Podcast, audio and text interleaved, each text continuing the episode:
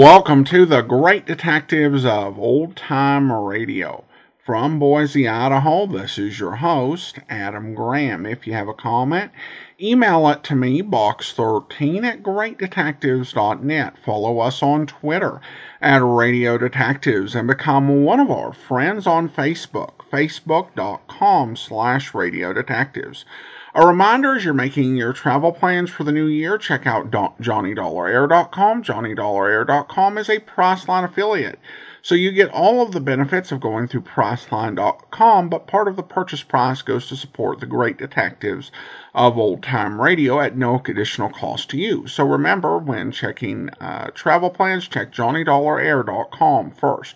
Also, be sure and check out uh, the feed of all of our Christmas episodes uh, go to uh, christmasfeed.greatdetectives.net. You can also locate it in the Apple Store, and hopefully, we'll be getting into all the other stores uh, shortly as well. Well, now it's time for today's episode of Yours Truly, Johnny Dollar. Original air date May the 5th, 1951, and this one is the Virginia Towne Matter. From Hollywood, it's time now for Edmund O'Brien as.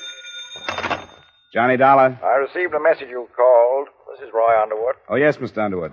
I've been hired by the Plymouth Insurance Company to look into the jewelry you reported stolen. That's what the message said. I uh, wondered when I could see you, find out if you have any idea who stole it. I'll be in my apartment for the rest of the night, and I'll tell you everything you need to know. I know who stole it, and I think I know where you can find her. Ah, you make it sound very simple, Mr. Underwood. I'll see you after dinner. Say 8.30. Edmund O'Brien in the transcribed adventure of the man with the action packed expense account. America's fabulous freelance insurance investigator. Yours truly, Johnny Dollar.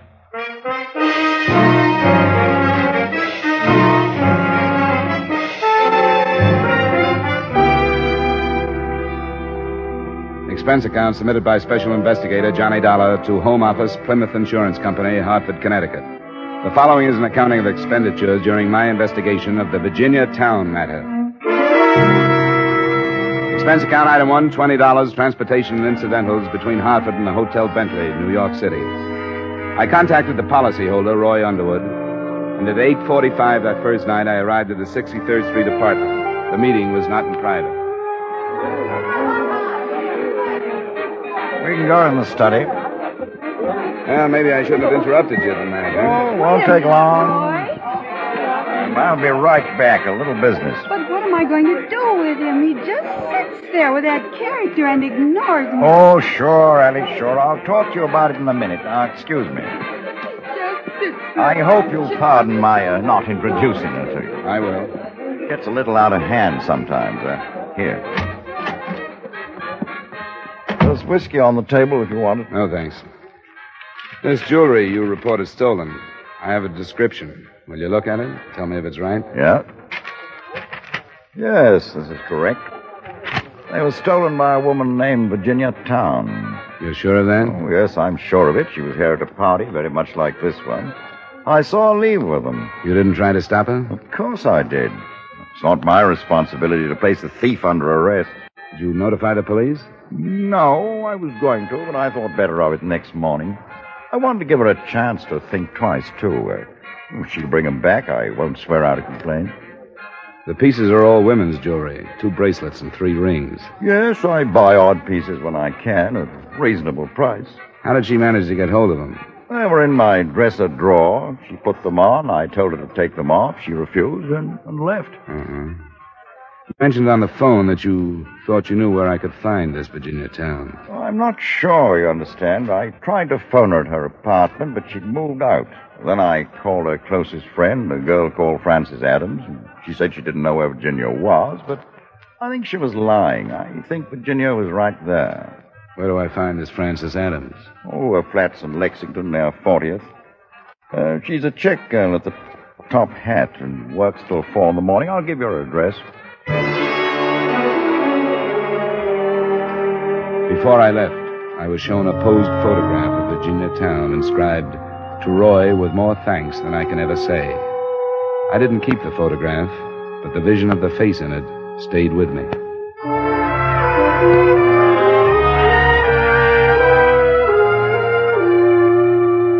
On Roy Underwood's hunch where Virginia Towne might be, I cabbed to the address of a friend on Lexington.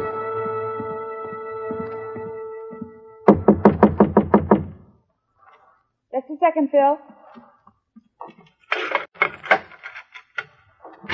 It didn't take. Oh. Miss Virginia Towne? Who are you? My name is Dollar. I'm an insurance investigator. I'm here to talk to you about some jewelry owned by uh, a Mr. Roy Underwood. What? May I come in, please? Yes. Roy sent you here? I'm working for the insurance company. Roy said he thought you might be found here. And he said the jewelry was his. That's right. He said you stole it. But that's not true. He gave it to me. One of the bracelets for Christmas last year, the other for my birthday, and the rings at other times. You have proof of that? Proof. He knows he gave them to I me. I said proof. My instinct was that something like this might be the case. But the people who hired me can't consider the personal angles. I should have expected something like this. Underwood has proof of ownership. He insured the pieces to himself, and he undoubtedly has bills of sale. You'll have to give it all back, or you'll go to the police. I can't give it all back. I sold one of the bracelets. Well, you can buy it again. No, I couldn't possibly. I sold it at a low price because I didn't have any money and I had to live. You must have friends. Can't you borrow enough to get it back? I have friends. They're the ones I had before I met Roy. One's a hat check girl like I was, and another's a cab driver. That's who I thought was at the door when you knocked. Not the kind of people who can scrape up $1,500 at the drop of a hat. Is that what you need? At least that. Not much of a market for things like that bracelet. I had to take a cut price. That or wait months for a buyer. But I had a right to sell it. It was mine. I didn't steal it. He said you did. He said you took it and the rest of the stuff out of his dresser drawer. That's not true. There was a party going on? Yes. Did you go into his room? Yes, to tell him that I didn't want to see him anymore. He laughed at me and said I'd come back to him any time he wanted me to. I guess this is what he meant. If you were in there alone with him, it's his word against yours. As I said, he has proof of ownership. I'm afraid you're really in trouble. Unless I crawl back. That'll be Phil. Just a second, Phil. I don't know how he's going to take the news. There's nothing to do but tell him. Phil's last name was Kelly, and it matched his appearance. He was over 40, red hair beginning to gray. As he listened, his heavy, freckled hands started to clench and unclench, and the look in his eyes convinced me more than her words that Virginia Towne was telling the truth. The rest of the story came out. Underwood had gotten her into a few chorus lines after he'd talked her out of a job in a nightclub. Not because she had any outstanding talent except beauty, but because of his influence. When he stopped using that to her advantage, there was no more work. Till I finally got it through my empty head that the farther in debt I got, the more he enjoyed it. So I stopped it the only way I knew how. I told him it was finished, and it was. And she's no thief. She sold only what was hers. She didn't steal them gewgaws. It's not what I think, Kelly. It's what the police can pile up in the way of evidence. Well, then the truth of it is, I sold the bracelet. I stole it from her. I stole it from her, and that's why she can't give it back. Tell him that and see what he can pile up against me. Now, wait a minute, Kelly. Phil, now you're being ridiculous. No, I'm not. There's no reason to bother Mr. Dollar with all this. It's his job to return the jewelry if he can, and that's all. But you're not going to see Virginia arrested because of the personal feelings of this scum now, are you? No, I'm not, if I can help it. Well, that's better. What are you going to do, Mr. Dollar? Well, I'm going to give you some time to try to raise some money. I'm overstepping my bounds, but I think you deserve a break. I'll stall Underwood for two days. Tell him I haven't found you. That's tomorrow and the next day. That's the best I can do. That'll be time enough. And I'll deliver his blasted gewgaws myself, with a slug in the teeth to boot. I don't know how to thank you, Mr. Dollar. Forget it. I'll check back with you tomorrow.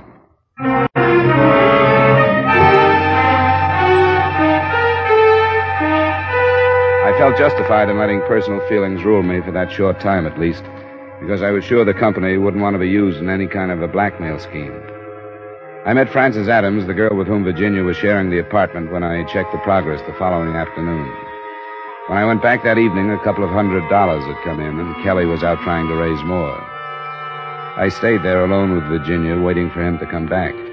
And I caught myself thinking less about my part of it, and more about the way she was facing what could be in her future. She was uncomplaining and almost naively brave about accepting the possible results of the mistake she had made. I returned to my hotel and called Underwood. I knew I was on thin ice when I stalled him one more day, but it had to end that third night when she calmly gave me the latest development. We couldn't buy the bracelet if we had $5,000, Johnny. I don't get it. It's been cut up. Even one of the larger diamonds has been cut. When did this come out? This afternoon, about four. Why didn't you call me then? Because I didn't want anybody else to be here when I told you about it.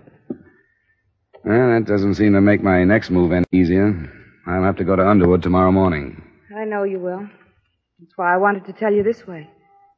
Because the next time I see you, you won't be my friend. You'll be just another man with some evidence. I've grown used to you as a friend, Johnny. I'm sorry it had to happen this way. No matter how it happened, I'm glad it did. You think we could forget all of it? Uh, I wish you'd take me someplace. We can try. Where do you want to go? Any place. Just have a couple of drinks. I don't care. I just want to go someplace with you. Come on, get up. Sure.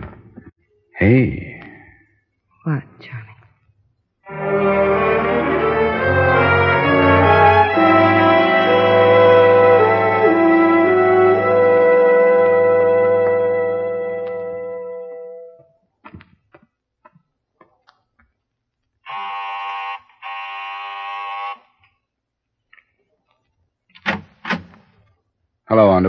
Come in. What was this nonsense you were talking on the phone? That you thought the insurance company would be willing not to prosecute if the loss was made up? Who's going to make up the loss? Forget it, Underwood. You think that's any way to stop crime? I said forget it. I certainly intend to. I've got your stuff. I was willing to show some leniency if everything was returned, but I'd be a The fool. to- missing piece is listed as worth $2,400. If you'll sign this claim, I'll turn it into the company. Here's my pen. Thank you. Can't afford to be taken advantage of by every beautiful young thing that happens along. Here you are. Thanks. I want to thank you for what you've done. It's nothing but a job, Underwood. Nothing but a job.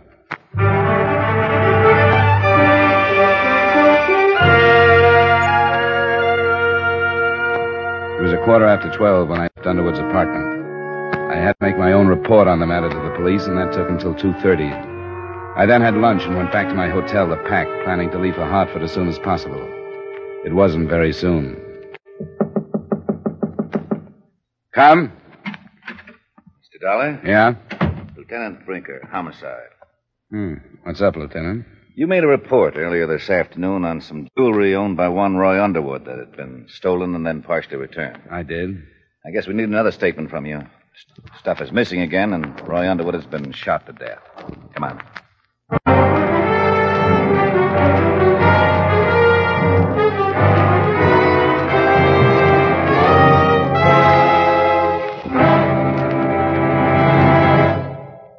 We will return you to the second act of yours truly, Johnny Dollar, in just a moment.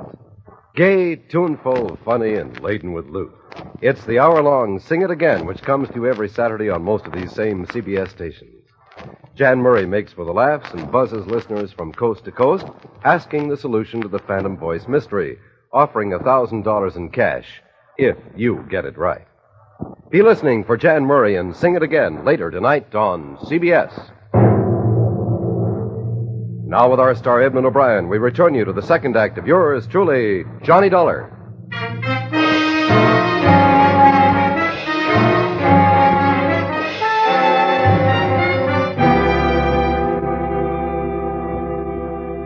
On the way to headquarters the Lieutenant Brinker, I learned that Underwood had been killed in his apartment. The report had been phoned in by the building manager at 2.20 that afternoon when he heard the screaming of Alice Breen. She was the drunken young woman I'd run into the first night on the case. She was being held as a material witness. In spite of the fact that the jewelry was again missing, the police took a dim view of her story that she'd entered the apartment and found Underwood dead. As far as I was concerned, there were a number of things I wish I hadn't done and a number of things I wish I hadn't said in my first report to the police. Now, you stated that after three days of searching, you found the suspect in the original theft this morning, recovered the stolen property, minus one item, and returned it to the owner. Do you think that between the time you found this Virginia Towne and started back to Underwood's apartment, somebody could have learned about the jewelry and followed you? I'm not sure. Somebody knew about it and planned to steal it, I don't know why they didn't steal it from the Towne girl. According to your report, this Virginia Towne told you she considered the property in question to be a series of gifts. That's what she said. If that were true, do you think she would have conspired to armed robbery to regain it? I don't know. I don't know. Why are you working these possibilities over, Lieutenant? I'm trying to eliminate them as possibilities. This Alice Breen, we know she was involved with Underwood. We're told he was pretty ruthless in getting rid of women he was through with. Motive of passion would be easier to work with. I haven't heard a whole statement. She hasn't made a decent one. But what she told the manager doesn't jibe with what she told us. Lieutenant, I can recheck the Towne girl's statements and maybe get something if you'll let me do it alone. Why should we do that? Well, you don't have to, but she knows my sympathies are with her. I think she was getting a bad deal from Underwood, and she knows I think so. You've got a good record here in New York, Dollar. You think you might do better alone? I guess I can take a chance on you. You've got quite a bit at stake yourself, haven't you? What do you mean by that? I sent some men to Virginia Towne's place. She wasn't there, but the girl she lives with was. What she told my men makes it sound like you found her before you said you did. You can still take a chance on me, Lieutenant. I hope so, Dollar.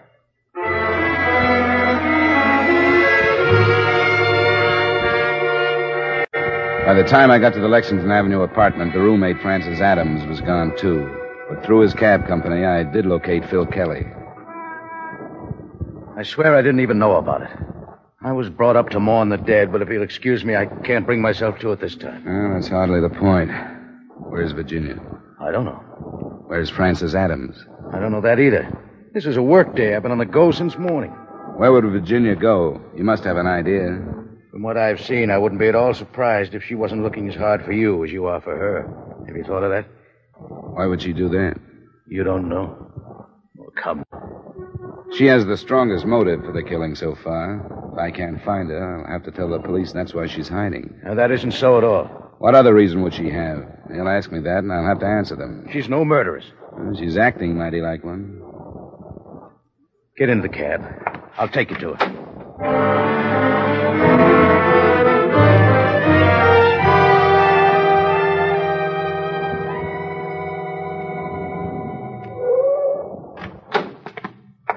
That's the door there. I won't go in with you if you don't mind.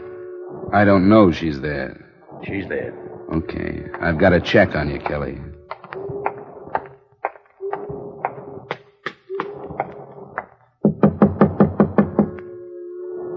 Who is it, Phil? It's Dollar. Let me in. Doc. Why did you come here? Who told you where I was? What are you doing here? It's none of your business. You did your job, didn't you? You told me last night that no matter what your personal feelings were, you had to do your job. Well, you did it. Why can't you leave me alone now? If he was still alive, I could. Still alive? The police have been looking for you. Roy Underwood's dead? You didn't know? Of course I didn't know. Johnny, Why are you hiding? because I. Because I didn't want to be arrested. You told me Roy was going to swear out a complaint. He didn't have a chance to. Starting at about one o'clock this afternoon, where have you been? Here, Johnny, please. How did you get here? What difference does that make? Kelly bring you? No. And how did he know where you were? Johnny, I came here because you said Roy could swear out a complaint and it was his word against mine and that somebody in my spot didn't have much of a chance. I wish you'd been as truthful with me. What do You mean? You've lied to me. No, I haven't. Yes, you have. Now I realize they were stupid, obvious lies. And I believed them because I wanted to believe them. Johnny, You told me Underwood gave you those things as presents Christmas, birthdays, and so on. it's true. The police have learned that he bought all of the pieces on the same day at an auction, year before last. I didn't know that. I don't care when he bought them, he gave them to me. You didn't tell me until last night that the bracelet you sold had been cut up. The police learned that the jeweler who bought it told you he was going to cut it up. Right, I did lie. You offered me two days to try and think of something to do. I gave you three, and I'm in trouble because of them. Is that all they mean? Yeah. Now that's all they mean. Johnny, how can you say that? Because your lies have made you a lot less beautiful than I thought you were. Johnny, I have to clear myself with the police. Not only about robbery, but about murder now. The only way I can do that is to take you in, let you clear up your lies, if you can. I'm sorry, Johnny, About what? that it had to be this way. I'm sorry. If you're ready to go, there's a cab waiting.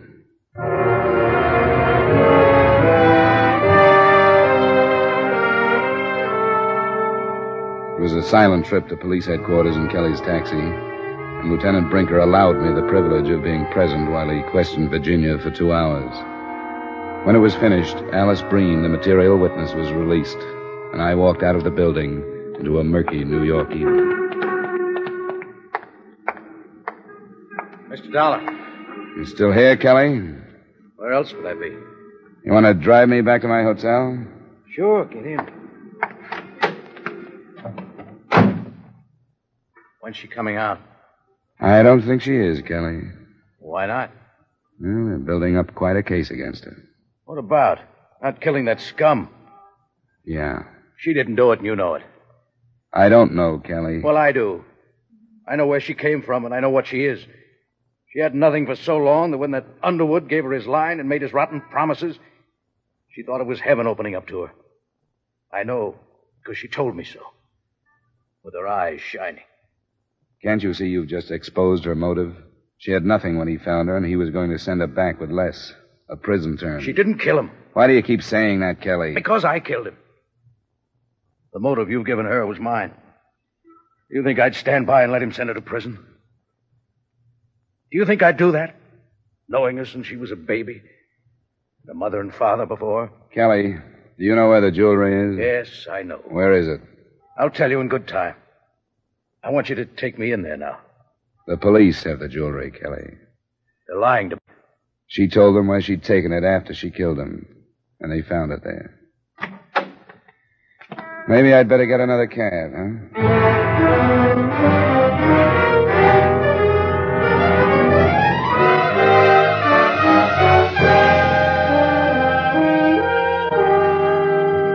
Expense account item two, $230, miscellaneous. Item three, same as item one, transportation back to Hartford. Expense account total, $270. Remarks? Please make the check payable to Charles Hagan, attorney for the defense in the case of the People versus Virginia Towne. Yours truly, Johnny Dollar.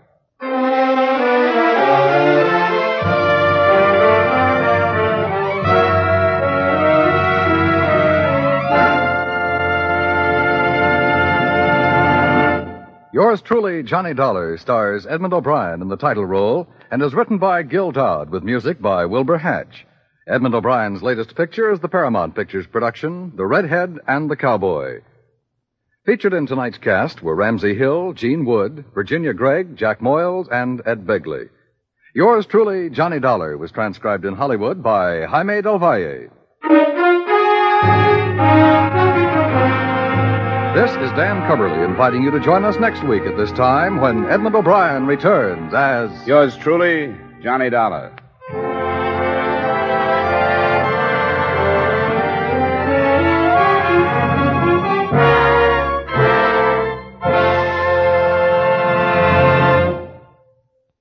If words alone could stem the tide of rampaging communism, it'd be fine, for talk is cheap. But no amount of sidewalk gossip, intellectual discussion, or silver tongued oratory has any effect on the ever surging threat of red aggression. But there are things a communist does respect. He respects atom bombs. He respects wide winged, globe circling bombers. He respects steel girded ships of the line. He respects well conditioned, well equipped fighting men. Yes, this makes sense to him. So, let's make him respect us by providing these things in great numbers. To do this takes money, and we can help provide that money by buying United States defense bonds. The month of May has been proclaimed Defense Bond Month, and every American citizen is being asked to get on the bond wagon. Sign up for the regular purchase of bonds at your bank or place of employment. If you're already doing that, try to buy an extra bond. This has to be, for remember, only talk is cheap. Just ten years ago this month, our government started the sale of savings bonds. A few short months later, these same bonds were known as war bonds. Today, with the world suspended in a state of raw nerve existence, we are asked to buy defense bonds. Let's buy them all we can and now. Help provide the weapons of defense and security so that in a few short months they will still be known as defense bonds, not war bonds.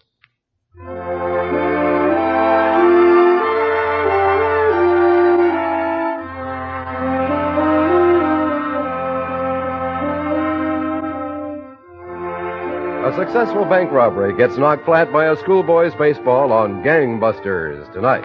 Don't ask me how it's done, but Gangbusters always dramatizes a true police story, and this story the case of a game of ball, will be told by the California sheriff who knew the boy and captured the robbers. Be listening for Gangbusters on most of these same CBS stations tonight.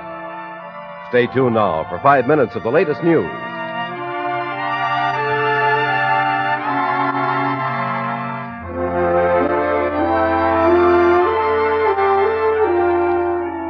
This is CBS, where you laugh at Jack Benny every Sunday night, the Columbia Broadcasting System.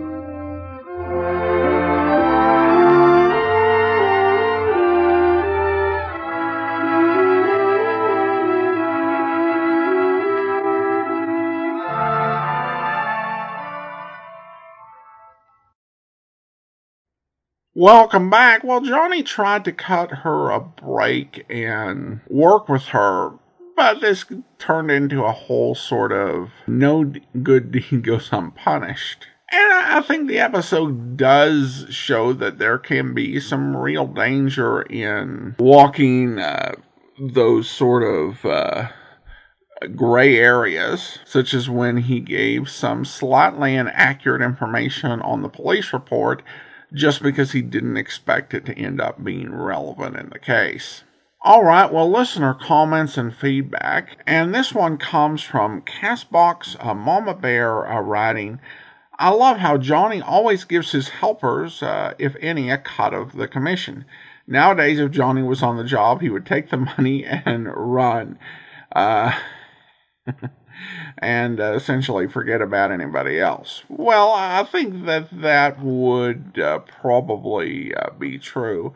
Uh, but I, I, think in some ways, particularly because this was most likely in response to the uh, Bob Bailey and uh, Bob Readick and Mandel Kramer era, a lot of what happened there, he had people he called upon uh, frequently, and you know whether it was thought of you know in a mercenary way or not, I, I tend to think with uh, Johnny, uh, particularly of that era, that it was not thought of, you know, in a mercenary way, but just as a matter of the way he did business. You know, it was through relationships with people, particularly the helpers, because he tended to call on them a lot. It also does show some of the benefits of having an expense account, that he's able to maintain relationships, and that he's good means he gets a good number of fees and can afford to share. Uh, then I got an email from uh, Chris, uh, who has uh, been someone who's been listening to the podcast even before we were doing Great Detectives, listening to Old Time Dragnet. And he shared about an email he got, uh, which uh, included a walrus selling Petri wine, of course, the sponsors of Sherlock Holmes. And he received it in this. Um, email, he said, I received this marketing brew email a few days per week. Today, the, the ad inside the email made me think of the great detectives and how much I still love it after all these years. Uh, thank you for taking the time to bring me good podcasts. Uh, motto of Petri Wine, of course, is uh, that they take the time to bring you good wine. Johnny Dollar is still the best, but I very much enjoy Dick Tracy and Box 13. I'm still here and still listening all the time. Well, thank you so much, Chris. Uh, definitely appreciate that. Always good to hear from uh, longtime listeners and that uh, they're still out there and everything is going well and still listening. So thanks so much. All right, I do want to go ahead and thank our Patreon supporter of the day. Thank you to Julia, Patreon supporter since August 2016, currently supporting us at the Shamus level of $4 or more per month. Thanks so much for your support. Well, that will do it for today. Join us back here tomorrow for Under Arrest next Friday, another episode of yours truly, Johnny Dollar. In the meantime, send your comments to box13 at greatdetectives.net. Follow us on Twitter at Radio Detectives and become one of our friends on Facebook, facebook.com slash Radio Detectives. From Boise, Idaho, this is your host, Adam Graham, signing off.